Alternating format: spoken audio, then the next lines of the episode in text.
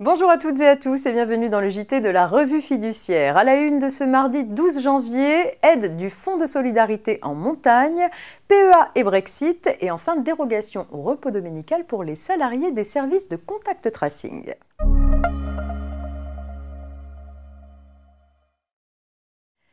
En toute fin d'année 2020, un décret a été publié afin d'augmenter le montant de l'aide financière versée au titre du Fonds de solidarité pour les pertes de chiffre d'affaires subies en décembre 2020 par certaines entreprises d'au plus 50 salariés situées dans les stations de ski et les communes des environs.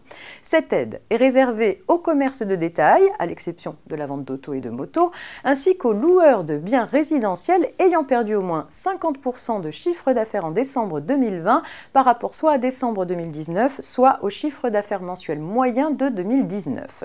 Ces entreprises doivent être implantées dans une des communes figurant sur la liste limitative dressée par le décret.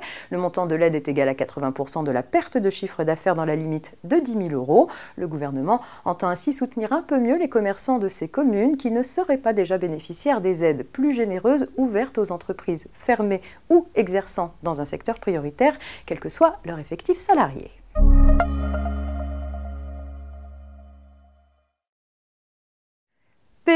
Et Brexit à présent. Pour rappel, seuls sont éligibles au PEA ou au PEA-PME les titres émis par une société ayant son siège en France ou dans un autre État de l'Union européenne ou de l'espace économique européen ayant signé une convention d'assistance administrative avec la France.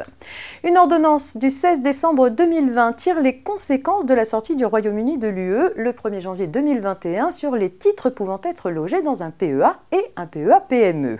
Cette ordonnance instaure des dispositions transitoires permettant aux titres d'émetteurs britanniques et parts d'organismes de placement collectif de demeurer éligibles pendant une période définie par un arrêté ministériel à paraître et ne pouvant pas excéder deux ans. Passé ce délai, la détention de tels titres devrait entraîner la clôture du PEA.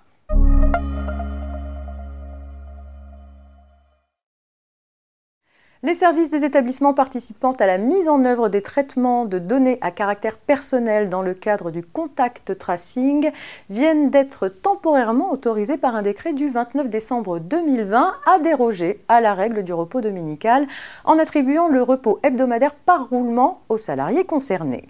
Cette dérogation ne concerne toutefois pas tous les salariés des services de contact tracing. Le décret dresse la liste des personnes concernées comme par exemple les agents des organismes et locaux d'assurance maladie, spécialement habilités à enregistrer et à consulter les données recueillies.